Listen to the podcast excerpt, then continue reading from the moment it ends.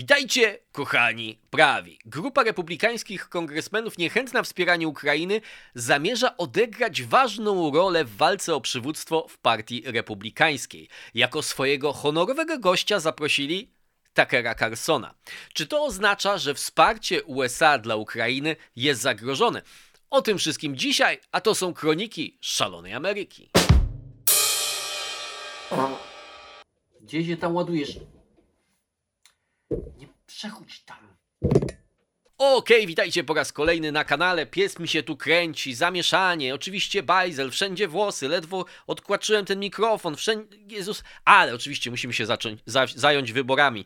Będziemy o tym mówić o temacie, który nie jest najważniejszy dla Amerykanów, ale na pewno jest najważniejszy dla Ukraińców i wydaje się, że jest najważniejszy dla Polaków. Ten dysonans, wydaje mi się, żeby zrozumieć dynamikę tego procesu, trzeba zrozumieć. Nie można tego z perspektywy amerykańskiej postrzegać tak, jak to postrzegamy z perspektywy polskiej, bo ten dysonans jest wyraźny. W Stanach Zjednoczonych dyskutuje się o wielu rzeczach, o Ukrainie też, ale to bardziej są specjalistyczne kręgi zajmujące się mm, sprawami zagranicznymi. Natomiast w Polsce, jak miałem różne tak zwane requesty medialne, czyli proszono mnie o wypowiedzi, to zawsze pojawiało się temat, e, pytanie o to, jak wybory wpłyną na wsparcie dla Ukrainy. Prosta odpowiedź jest taka, że nie wpłyną właściwie w ogóle. Znaczy wpłyną na dyskusję, natomiast to, jaki będzie koniec, moim zdaniem ostatecznie będzie zależało od prezydenta Bidena przede wszystkim i od Partii Demokratycznej, bo to oni pozostaną za sterami tak naprawdę rządów e, w tej chwili w Stanach Zjednoczonych. Czy to oznacza, że to wsparcie jest pewne?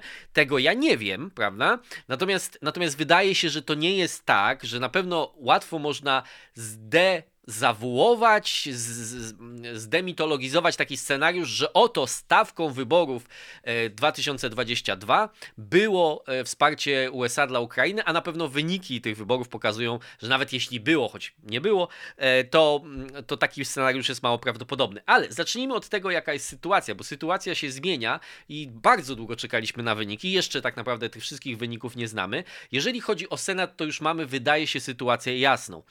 Katrin Cortez Masto pokona Adama Laksalta, odrabiała, odrabiała, wszyscy pytali, e, to jest oczywiście wyścig senacki w Nevadzie, wszyscy pytali o to, czy odrobi wystarczającą ilość głosów, czy, czy będzie miała wystarczającą ilość głosów z tych pozostałych, żeby odrobić przewagę. Udało jej się to, w tej chwili go przegoniła, ma już chyba kilku tysięcy aktualnie e, głosów przewagę.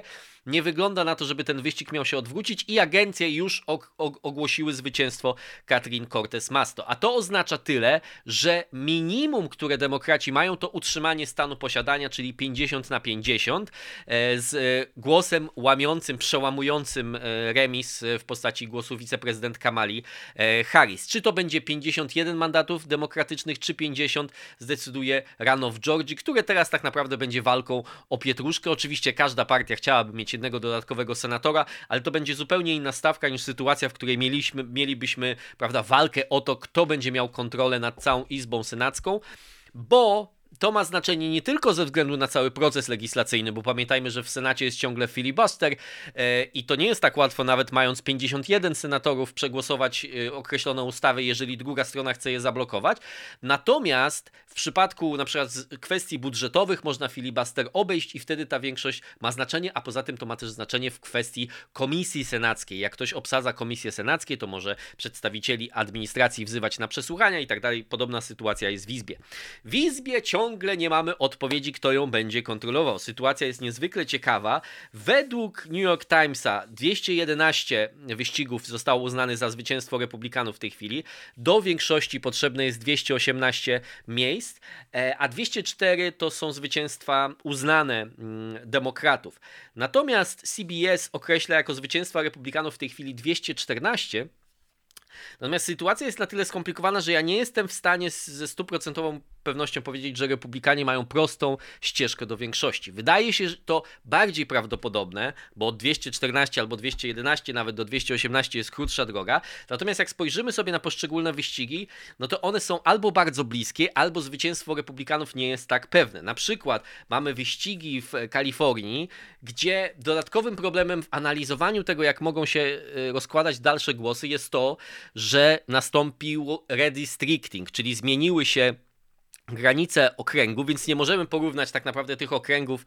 Ja to zrobiłem na Twitterze, ktoś mi wytknął błąd bardzo słusznie, znaczy słusznie, on miał słuszność, ja nie miałem słuszności. Więc to, co działo się w 2020 roku, nie do końca jest wskazówką na to, to co będzie się działo w 2022. No i też nie wiemy, te głosy korespondencyjne wprowadziły tak nieprzewidywalną dynamikę, y, bo w zależności od stanu, w Kalifornii jest system taki, że głosy, y, że głosy liczy się według tego, jak one docierają, czyli głosy z ostatniego dnia, czyli tych, którzy głosowali osobiście, liczą się jako ostatnie, co powinno mieć przewagę, dawać przewagę republikanom, ale tego, czy da i czy taka, ten sam schemat się powtórzy, e, tego nikt nie wie. Czyli mamy taką sytuację, że najprawdopodobniejszym scenariuszem jest bardzo mała przewaga republikanów w Izbie Reprezentantów. Dlaczego to ma znaczenie? Właśnie dlatego, że mimo tego, że umówmy się, realnie republikanie będą mieli bardzo ograniczone możliwości, żeby mieć wpływ na sprawy dotyczące y, kierunku politycznego Stanów Zjednoczonych, bo po, po, po, Senat nie musi tego przegłosować, bo będzie w kontroli demokratów.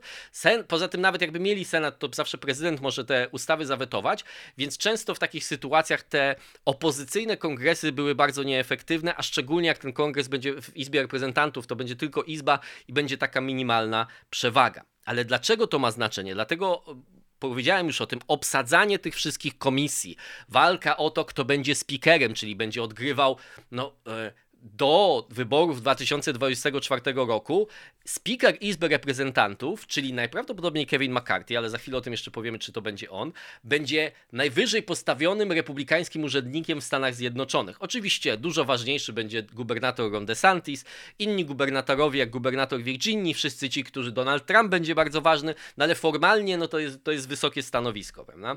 Więc o to będzie walka, plus będzie walka o te wszystkie komisje, będzie walka o to, co mają zrobić republikanie, czy przeprowadzić impeachment Joe Bidena, bo skoro to już się stało regułą, że jak, prawda, że trzeba zrobić impeachment 7 razy prezydenta, tak jak było z Donaldem Trumpem, to szaleństwo, które wprowadzili demokraci, no to może trzeba ten, to powtórzyć, albo może powołać jakąś komisję specjalną, śledczą, na przykład do spraw Huntera Bidena, więc oto będą przepychanki. I dlatego też Partia Republikańska, jeżeli dostanie tą większość i to będzie większość dwóch, trzech, czterech mandatów, to będzie w pewnym sensie i błogosławieństwo, no bo przynajmniej będą mogli powiedzieć, na pewno wszyscy przywódcy liczą, no bo to nie będzie totalna klęska, chociaż to jest klęska i właściwie totalna Partii Republikańskiej, biorąc pod uwagę warunki, w których te wybory się e, odbywały. Natomiast no, będą mogli się obronić, no, ale z drugiej strony to będzie też przekleństwo, bo, te wszyscy, bo będzie o co walczyć, prawda? Będzie, będzie o co toczyć walki wewnętrzne. I tutaj w kontekście tego tematu, którym się dzisiaj zajmujemy, czyli Ukrainy, to jest bardzo ważne, bo jeśli przewaga jest mała i przekonali się o tym demokraci, mając przewagę 222 mm, głosy mieli w Izbie Reprezentantów, to każdy mandat się liczy i trzeba te mniejszości, te skrzydła radykalne, te różne grupy pacyfikować, przekupywać i sprawiać, robić wszystko, żeby oni byli zadowoleni jak najbardziej, żeby głosowali dla nas na przykład w kluczowych sprawach, prawda? Albo żeby się zgodzili w przypadku republikanów na to, żeby Kevin McCarthy był tym speakerem Izby. I o ile ta opozycyjna wobec wspierania Ukrainy grupa jest amorficzna, to najbardziej takim kształtem, o którym można powiedzieć, że ona przybiera, to jest House Freedom Caucus, czyli koło parlamentarne wolności. W ramach Partii Republikańskiej, w ramach obydwu partii są tak zwane kaukusy, czyli właśnie no, nazwijmy to koła parlamentarne. One zgrup, zgrupują na przykład według e, rasy, prawda, według różnych tam afiliacji. No i House Freedom Caucus to jest taki najbardziej pro-Trumpowy w Izbie Reprezentantów grupa. Ona liczyła 43 członków, ich wszystkich nie znamy tak naprawdę, bo niektórzy nie, nie ujawniają ujawniają swojego członkostwa w tej grupie. W tej chwili pewnie też będzie około 40 członków w nowej Izbie Reprezentantów. Warto powiedzieć, że do tej grupy należy m.in. Marjorie Taylor Greene, Matt Gates i różni inni. Jim Jordan, bardzo pro-Trumpowy członek Izby Reprezentantów, lojalista wobec Trumpa, mm, jest jej przewodniczącym obecnie. Nie wiem, czy będzie w następnej kadencji, to zobaczymy. I teraz oni zaczęli wysyłać sygnały, które nie do końca są jednoznaczne, że zamierzają zakwestionować liderowanie Kevina McCarthy'ego. I nie jest to zbyt umiejętne, jeżeli chodzi o takie polityczne rozgrywki. Moim zdaniem zostaną ograni w końcu. Natomiast pytanie jest to, co dla siebie wygrają, nawet będąc na straconej pozycji. W każdym razie członek tego koła Bob Good z Virginii który już wygrał reelekcję, e, nazwał zabiegi, że poddawanie wątpliwości e, głosowania na Kevina McCarthy'ego jako e, speakera Izby, że to jest taki pokaz siły. Wiemy, że jest więcej członków w domyśle House Freedom Caucus, którzy myślą tak jak my, że Kevin McCarthy nie wywalczył prawa do przewodzenia, nie zasłużył sobie na nasz głos. Wiemy, że on nie ma 218 głosów, czyli tylu, ile potrzeba mu do nominacji. Natomiast inni członkowie tego House Freedom Caucus chyba są trochę bardziej e, za skonfundowani wynikami. E, Jim Jordan, który jest przewodniczącym, powiedział, że no to jest tak jak z quarterbackiem, jeżeli on wygrywa, czyli innymi słowy, no jest przewo e, przewodniczącym McCarthy, który był przewodniczącym mniejszości, odpowiadał też za tą całą kampanię, więc on jest odpowiedzialny za to, że wygraliśmy, nawet jak to było w dogrywce, czyli no w tym przypadku ma, za małą różnicą, no to on zasługuje na to, żeby dalej e, kontynuować ten ten. Natomiast z punktu widzenia tematu, którym rozmawiamy, czyli e, tego, e, jak będzie się kształtowało poparcie dla Ukrainy w nowym kongresie, no to pytanie jest takie, e, co się stało? No, jest coś takiego, co się nazywa New Orientation Members. Nowi członkowie, czyli ci, którzy nie byli w poprzedniej izbie reprezentantów, są zaproszeni do Waszyngtonu, żeby się zorientować, jak działa kongres, gdzie są biura i tak dalej, i tak dalej. To się nazywa orientation, tak jak się ma w nowej pracy, nie wiem, przysposob, przystosowanie, zapoznanie, o, jak chcecie to nazwać, to sobie nazwijcie. W każdym razie, jako keynote speaker, czyli taki kluczowy mówca, e, dla tych nowych członków i wszystkich członków House Freedom Caucus został zaproszony, uwaga kto? Tucker Carlson. Czyli można powiedzieć, jeżeli gdzieś jest ośrodek prorosyjskości w Stanach Zjednoczonych, a właściwie anty e, wojennego szału, który mówi, że to nie jest nasza wojna, że musimy się zająć swoimi sprawami, że to są warmongerzy, którzy chcą nas wepchnąć i to nie jest, na, a Putin nikomu nie kazał e, zmieniać płci, tak jak nasi lewacy i tak dalej, i tak dalej, i tak dalej, to jeśli jest taki ośrodek i symbol tego, to jest to właśnie Tucker Carlson. Czyli możemy powiedzieć, to jest sygnał polityczny, który jest bardzo e, niepokojący. Czy wszyscy członkowie House Freedom Caucus są takiego samego zdania? Nie. Niektórzy z nich mają podejście do tego takie bardzo koniunkturalne. Na przykład Jim Jordan mówił przed wyborami, że no nie powinniśmy zapominać, że Rosja jest agresorem i wspieraliśmy Ukrainę tak, jak powinniśmy, ale nie wiem, czy powinniśmy wysyłać tam mnóstwo pieniędzy amerykańskich podatników. Czyli to jest taka wypowiedź no, zdecydowanie opozycyjna wobec aktualnego wsparcia i nie mówiąca, że jeszcze więcej wsparcia jest potrzebne, no ale z drugiej strony on chce tak powiedzieć, no ale ja jednak jestem po stronie Ukrainy, prawda, i tak dalej. Major i Taylor Green, bo o tym nie powiedziałem, bo, jakby uznałem, że pewnie wszyscy to wiedzą, a przecież wszyscy nie muszą tego wiedzieć. W każdym razie, kluczowa wypowiedź, która stała się wiralem przed wyborami, jak Taylor Green powiedziała, jeśli republikanie dojdą do władzy, to Ukraina nie dostanie ani centa. Kevin McCarthy z kolei, przewodniczący mniejszości w Izbie Reprezentantów, powiedział, że Ukraina nie powinna dostać czeku in blanco. Ale on ma nam, czy to jest znowu, to jest kolejny taki polityczny sposób ogrywania tego tematu, że ci, jak czasem mówią Amerykanie, dog whistle, prawda? Czyli ci, którzy są przeciwni temu, są z plemienia Takera Carsona, usłyszą, że on mówi E, że nie, nie wspierajmy Ukrainy, ale przed tymi, którzy należą bardziej do mainstreamu, on będzie się tłumaczył, nie, mi chodzi tylko o to, żebyśmy lepiej e, patrzyli na te pieniądze, jak one są wydawane, do kogo trafiają, bla, bla, bla, bla, bla prawda? E, więc to jest, to jest mniej więcej e, stan gry. Przypomnijmy, że gdy głosowano ten pakiet 40 e, miliardów dolarów wsparcia dla Ukrainy, największy do tej pory uchwalony za pomocą jednej legislacji, w Izbie 57 republikanów zagłosowało przeciw i 11 w Senacie. E, to, co jest istotne, to trzeba sobie uświadomić, następny czynnik, to znaczy, że to nie jest tylko wpływ Takera Carsona, znaczy właściwie wpływ Takera Carsona trudno powiedzieć, jaki tutaj jest, bo wydaje się, że tak jak w mediach amerykańskich to jest coraz mniej omawiany problem, gdzieś pobocznie, tu Takera Carsona to jest jeden z podstawowych problemów ciągle w tych wszystkich jego speechach, on ma codziennie chyba ten program, ja tam tego tak często nie oglądam, ale w każdym razie w sondażach jest wyraźna zmiana. W marcu, kiedy ostatni raz taki został sondaż przeprowadzony, te sondaże są zrobione na zasadzie, czy USA wspiera za mało Ukrainę, czy za dużo, czy tyle, co trzeba. Takie, takie mają wybory ludzie. W marcu tylko 9% Amerykanów powiedziało, że za, ma, za dużo wspiera. Tylko 9% powiedziało, że zbyt duże jest wsparcie USA dla Ukrainy. W sondażu, który został przeprowadzony na początku listopada przez Wall Street Journal, E, już 30% Amerykanów uważało, że za dużo jest tego wsparcia ze strony USA. I uwaga, republikanie bardzo mocno podwyższyli ten wynik, bo w ich przypadku ta liczba tych, którzy uważają, że za dużo jest wsparcia dla Ukrainy, wzrosła od marca z 6% do 48%. E, w marcu 61% uważało, że USA robią za mało w sprawie Ukrainy, a teraz ta liczba wynosi 17%. Tak? E, to też znowu wracam do tego, co, co, co, trzeba podkreślać cały czas. To po, takie wahania pokazują, że to nie jest problem, nad którym Amerykanie przeciętni zastanawiają się codziennie. Tak? To znaczy, ja bym, można to różnie e, wyjaśniać, ale najprawdopodobniej zmęczenie kryzysem gospodarczym, który jest faktem, inflacją, zbliżającą się najprawdopodobniej recesją, wysokimi cenami itd., tak itd., tak sprawi, że mamy taką reakcję odłamkową, że a po co my tam wydajemy tyle tych pieniędzy, prawda, i tak. Ale znowu można powiedzieć, to nie jest problem, e, który, e, którym oni się zajmują. I teraz zrozumiałe z politycznego punktu widzenia, chociaż moim zdaniem krótkowzroczne mimo wszystko, jest to, że niektórzy republikanie, im się wydaje, że trzeba to jakoś ograć, skoro prawie połowa naszych wyborców uważa, że to już jest za dużo, to my na pewno nie powinniśmy być w awangardzie tych, którzy mówią jeszcze więcej, jeszcze więcej. Tim Scott, który jest bardzo jastrzębiem, to jest senator e, republikański, słychać to było coś takiego, tak, tak, tak, że trzeba wspierać Ukrainę, ale też nie musimy być racjonalni i to czasem jest mówienie takich oczywistości, które jednak przesuw- jak to się mówi, przesuwają ten oto over ten window, prawda, czyli to, co jest w debacie dopuszczalne e, i to jakby i ja zawsze o tym mówię, że, że to, jest, to nie jest tak, że Major Taylor Greene teraz będzie decydowała o tym, jaki będzie kierunek partii republikańskiej.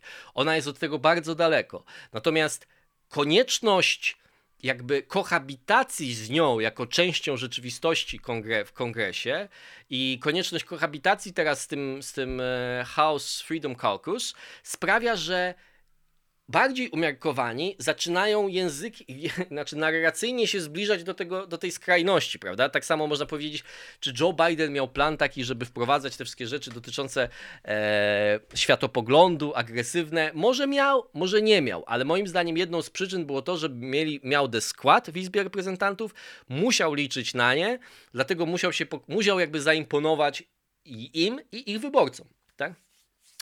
Natomiast tutaj trzeba warto, jak mówimy o tym, dlaczego są te zmiany w sondażach, ja bym powiedział, że tutaj trzeba, e, e, tutaj trzeba powiedzieć o kilku błędach narracyjnych, które amerykańskie administracje, moim zdaniem, e, od czasu zakończenia zimnej wojny mm, popełniają. To znaczy, zaangażowanie Stanów Zjednoczonych nigdy Amerykanom nie zostało, moim zdaniem, w dobry sposób wyjaśnione. Tak? E, I Biden popełnił ten sam błąd, i, i, i niestety będzie. W... Te błędy, znaczy znowu, to jest cecha wszystkich polityków dzisiaj, że mówią, że o, kryzys jest, bo był COVID, kryzys jest, bo, bo jest wojna, prawda? I że najlepiej zwalić na jakieś czynniki albo zewnętrzne, albo obiektywne, tak zwane, tak? E, mm, czyli Putin odpowiada za wysokie, tak? E, Putin gas price spike, tak on to nazywa, tak? E, I to oczywiście tworzy z jednej strony usprawiedliwienie dla administracji, czy jest korzystne, ale z drugiej strony przekłada się na to, że mamy takie fałszywe uznanie, że jest e, alternatywa pomiędzy zajmowaniem się e, sprawami wewnętrznymi, a zajmowaniem się sprawami zagranicznymi. Że to nie są dwie różne sfery, które trzeba, że to nie są, rozumiecie, że to nie jest tak, że jak ten ogródek e, zapuszczę, to ten będzie wspaniale rósł. Wręcz odwrotnie, jak ten ogródek zapuszczę, to w końcu problemy z tego ogródka przeniosą się do tej szklarni. Wspaniała, ogrodnicza metafora. Dziękuję, że jesteście ciągle ze mną. W każdym razie, e, to jest bardziej dojrzałe spojrzenie, no ale ponieważ Biden mówi, że za inflację odpowiada e, Putin, to z kolei republikanom inną populistyczną narrację jest łatwo stwierdzić, że przeznaczenie 40 miliardów dla Ukrainy sprawia, że jest mnóstwo wydatków, prawda? Chociaż jest to kropla w morzu tak naprawdę wydatków budżetu federalnego, nieporównywalna w ogóle z wydatkami. Tak? I teraz Druga rzecz, którą Biden mówi, to że USA nie uczestniczą w tej wojnie. I znowu to ma dać poczucie bezpieczeństwa jego elektoratowi. Ja nie chcę was wciągnąć do wojny i tak dalej, tak dalej. Ale z drugiej strony to sprawia, że to wsparcie dla Ukrainy zdaje się być czymś takim arbitralnym, w pewnym sensie kwestią jakiegoś wyboru. O, lubimy Ukraińców, to im damy wsparcie. No bo jak to nazwać wsparciem dla obcego państwa w jego interesach, w interesach tego obcego państwa, to to się wydają horrendalne sumy.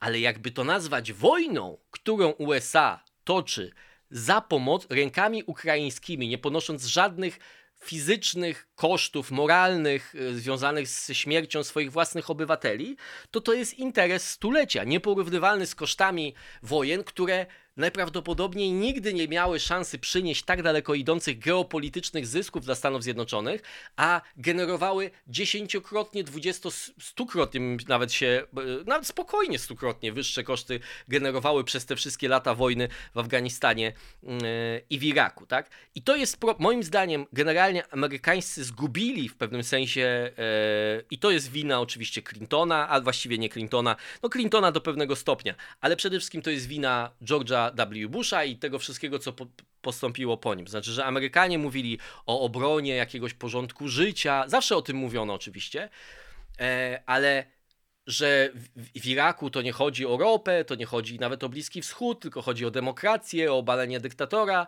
W Afganistanie oczywiście chodziło o walkę z terroryzmem i tutaj tak samo chodzi o demokrację, o wolność, o to, żeby nie, na świecie nie panowała zasada, że ktoś może kogoś innego najechać, a za mało mówi się po prostu o interesach Stanów Zjednoczonych i wydaje mi się, że są momenty, w których przedstawienie takiego bardziej dojrzałej wizji, że oczywiście demokracja jest dla nas lepsza, bo z demokracjami lepiej się dogadujemy, a poza tym moralnie to jest pozycja ale nie, nie, nie, my nie prowadzimy, mm, to nawet nie jest wojna Stanów Zjednoczonych, tylko nie, nie, jakby nie jesteśmy zaangażowani w tą wojnę nie dlatego, że kochamy demokrację i kochamy Ukraińców bardziej od Rosjan, tylko dlatego, że bardzo niskim kosztem możemy zrealizować swoje zobowiązania sojusznicze, a z kolei to zobowiązania sojusznicze oczywiście e, przekładają się na ekonomiczną strefę wpływów. To jest rachunek dość prosty. Podczas zimnej wojny to było trochę łatwiejsze, dlatego że istniał ten jeden wróg i można było ten, tą samą konfrontację, która miała charakter moralny z ideologią komunistyczną, mnóstwo o tym mówili wszyscy prezydenci, ale jednocześnie Amerykanie instynktownie rozumieli, czasem może nawet na wyrost, prawda, bo można dyskutować, czy teoria domina w przypadku Wietnamu czy Korei była prawdziwa i czy rzeczywiście odpuszczenie na przykład tych miejsc sprawiłoby, że potem całe, e, cała Azja, czy, czy przynajmniej ten region, e, te regiony stałyby się komunistyczne, ale Amerykanie instynktownie rozumieli, co to znaczy strefa wpływów, prawda, to, to, to była cecha zimnej wojny. Natomiast jak zniknął ten jeden przeciwnik, jednoznaczny, ideologicznie e, i, ideologiczne przeciwieństwo, przepraszam, to, to, trudniej y, to trudniej jest to wyjaśnić, że to cały czas chodzi o strefę wpływu. Chodzi o to, żeby Europa była bezpieczna, bo chcemy z nią handlować, bo chcemy tworzyć coraz większy, e, jakby mówiąc wprost, Pax Americana i tak dalej, i tak dalej. I to jest moim zdaniem problem, bo, bo znowu w kategoriach, gdyby nie było wojen w Iraku, mm, albo gdyby porównać wojnę w Iraku e, Ina może inaczej należy by to powiedzieć. Gdyby udało się osiągnąć to, co osiągają Ukraińcy w ten sam sposób, jak to się osiąga na Ukrainie, w Iraku na przykład, zupełnie inna sytuacja, prawda, i tak dalej. To nie było suwerenne, znaczy to było suwerenne państwo, które najechali Amerykanie, ale chodzi mi tylko o to, że gdyby się udało ten sam stopień niezależności sojusznika osiągnąć, to by wszyscy mówili, że to jest, to jest zwycięstwo epokowe. Tak? Natomiast no, no to, to, właśnie i te uproszczenia narracyjne powodują, że potem też yy, oczekiwania są wygórowane, albo ludzie nie rozumieją tego, co tak naprawdę tam się e, dzieje. Teraz kilka słów, jak już mówimy o tym dalszym wsparciu, bo to była taka mała dygresja na temat narracji, ale kilka słów o tym wsparciu dla Ukrainy i pozytywne elementy, pozytywne sygnały. Po pierwsze, jak donoszą media, więc to nie jest jeszcze pewne, ale są faworyci do obsadzenia kluczowych z punktu widzenia polityki zagranicznej i szczególnie polityki zagranicznej w kontekście wojny na Ukrainie, komisji w Izbie Reprezentantów, e, że trzech tak zwanych Mike'ów, Mike McCall z Teksasu ma odpowiadać za sprawy zagraniczne, Mike Turner z Ohio za wywiad, czyli Intelligence Committee, tak, a Rogers z Alabamy za wojsko, czyli Armed Forces Committee. Siły zbrojne, tak należałoby powiedzieć. I to wszystko są proukraińskie jaszczębie. Szczególnie Mike McCall, który już podobno, to są znowu z jakiś tam jego współpracownicy, wiecie, przecieki, już nie będę tłumaczył jak to działa. W każdym razie, że jedne z pierwszych y, posiedzeń tej komisji ma być planowane przez niego takie, że y, ma być ona poświęcona rosyjskim zbrodniom wojennym. E, Inna rzecz, która jest też ciekawa, 21 października, czyli jeszcze przed wyborami, Wall Street Journal donosił, że w kongresie jest dwupartyjna grupa kongresmenów, która chce zabezpieczyć wsparcie dla Ukrainy, czyli uchwalić legislację, nowy pakiet jakby wsparcia. Yy, bo te legislacje, to, to, chodzi też o to, żeby stworzyć ten cap, czyli jakby limit, który może wykorzystać prezydent, żeby potem już to nie zależało od kongresu, prawda? Właśnie w obawie chcieli to zrobić, przed tym, że republikanie, yy, że, że w tym nowym kongresie z przewagą republikańską atmosfera może być inna. E, natomiast wydaje się, że ten scenariusz jest nieprawdopodobny, dlatego że po pierwsze Senat jest zabezpieczony w rękach demokratów, a po drugie do 13 grudnia trzeba zabezpieczyć finansowanie rządu federalnego. E, pamiętacie, kilka razy w historii Stanów najnowszej mieliśmy tak zwane lockdowny, tfu, nie jak to się nazywa, shutdowny, prawda? Government shutdown, czyli, czyli zamknięcie rządu, przynajmniej tych urzędów, które, które mogą nie działać. I zagrożenie jest tu mniejsze. Ale to jest, dlatego mówię o tym, że to jest kluczowe, żeby to zrozumieć. Wsparcie dla Ukrainy nie zależy od tego, czy demokraci kontrolują tą izbę, czy inną izbę, Senat, czy Izbę Reprezentantów, czy kontrolują republikanie. Wsparcie dla Ukrainy zależy od dwupartyjnego konsensusu, który jest ciągle proukraiński. I oczywiście zgoda, że w obecnych warunkach tą stroną, o którą się trzeba bardziej obawiać, jest strona republikańska. Tutaj jest pełna zgoda, ale wystarczy, spójrzmy na te wyniki tego głosowania. E, tego 40, 40 to jest HR 7691, tak? To zresztą nieważne jaki to jest numer, w każdym razie to była ta ustawa, która przyznawała te, te 40-miliardowe wsparcie dla Ukrainy. Czyli 57 członków Izby, wszyscy z Partii Republikańskiej głosowało przeciw, ale zagłosowało 368 członków Izby. W Senacie to było 11 do 86, czyli jakby złudne czy, czy błędne jest patrzenie, że skoro demokraci mają 50 miejsc w Senacie i mieliby, nie wiem, 48, to by straciła ta większość e, proukraińska także większość w Senacie. Bo to nie chodzi, to tak, tak jak mówimy, to jest porozumienie między dwoma partiami, tak? Więc chodzi o to, że, że tak to trzeba postrzegać, że gdyby się to stało 400 antyukraińskich, prawda, czy 300, tak? No to wtedy rzeczywiście należałoby się obawiać. Istota tego jest taka. Już zbliżamy się do podsumowania. E, sporo zależy od tego, jakie stanowisko zajmie Biały Dom. Bo Biały Dom ma moc sprawczą w takich sytuacjach. Oczywiście, gdyby były z pewną przewagą dwie izby kongresu, komisje, które się by temu przeciwstawiały, ale tak jak powiedziałem, komisje na to nie wygląda. W Senacie w ogóle nie będzie republikańskiej komisji, a w izbie będą proukraińskie najprawdopodobniej to wszystko miałoby znaczenie. Natomiast teraz bardziej obawiałbym się właśnie o różne głosy w administracji Bidena. Słyszeliśmy to, że Mark Milley, oczywiście to można to różnie interpretować, to nie musi znaczyć, że chcą Rosji pozwolić nie przegrać, czy, czy nie pozwolić Rosji przegrać, ale były te słowa przypisywane e, rzekomo e, szefowi połączonych szefów sztabów, że Ukraina już osiągnęła do tej zimy tyle, ile mogłaby osiągnąć, więc należy te wszystkie zyski ugruntować na tym poziomie, na gdzie one są teraz i tak dalej. Te słynne, że, że może Biden chce namawiać Ukraińców jednak do tego, żeby, żeby się. Mm, no nie żeby się poddali, przepraszam, y, namawiać do tego, e, żeby jednak brali pod uwagę rozmowy z Rosjanami, przepraszam za tą e, zawieszkę, więc klimat może się zmieniać i te sondaże, które oczywiście dotyczą przede wszystkim wyborców republikańskich, ale także demokratycznych, no, pokazują też zmianę klimatu. Jest po prostu efekt zmęczenia wojną we wszystkich państwach. W Polsce on jest, na Ukrainie on na pewno nieporównywalny zupełnie, natomiast mówimy o tych państwach, które nie są bezpośrednimi uczestnikami e, tej wojny. Natomiast znowu trzeba pamiętać o jednym. To jest deal stulecia. Te koszty naprawdę to nie jest coś, co zniszczy budżet federalny, te, te kolejne 20 miliardów powiedzmy dla Ukrainy, prawda? Oczywiście e, ktoś może powiedzieć, ale to będzie za chwilę następne 20 miliardów, bo trzeba będzie wspierać ukraińską gospodarkę i w którymś momencie to się może skończyć.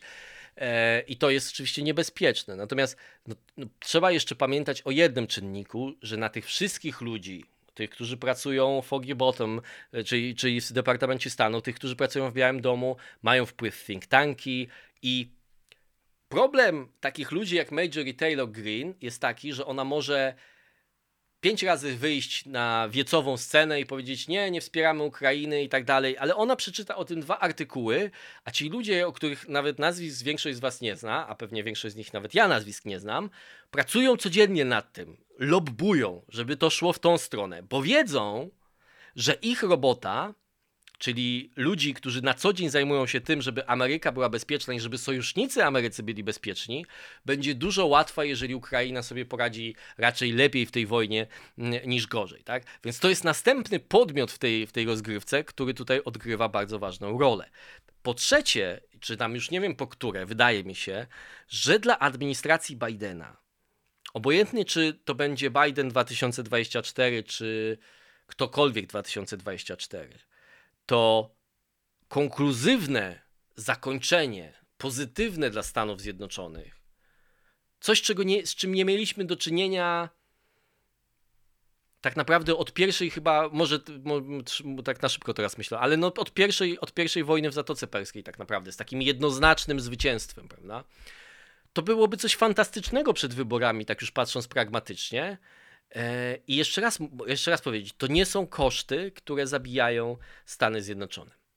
Dobrze, na tym dzisiaj kończymy. Słuchajcie, y, bądźcie na tak zwanym lookoutie, czyli bądźcie czujni, bo w przyszłym tygodniu nagrywam kluczowy film, moim zdaniem, o tym, dlaczego trzeba już koniecznie Partia Republikańska i amerykańska prawica, i w ogóle cała prawica na całym świecie, trzeba się pozbyć raz, a dobrze Donalda Trumpa, i to jest ostatni moment, kiedy można to zrobić, bo według mnie Donald Trump obok tego, że kobiety samotne zagłosowały w przeważającej ilości na demokratów, akurat za to Trump nie odpowiada, ale za to, że republikanie nie byli przekonującą alternatywą dla bardzo słabych demokratów, odpowiada jak najbardziej były prezydent. Dlatego uważam, że trzy wybory, trzy cykle wyborcze, czyli 2018, midtermy, wybory prezydenckie 2020 i 2022 które przegrali republikanie wraz z Donaldem Trumpem, to jest wystarczający, y, to jest wystarczający sygnał od wyborców, że ten kierunek po prostu wyborcom się nie podoba. E, ale na tym kończymy. Do zobaczenia. Trzymajcie się ciepło.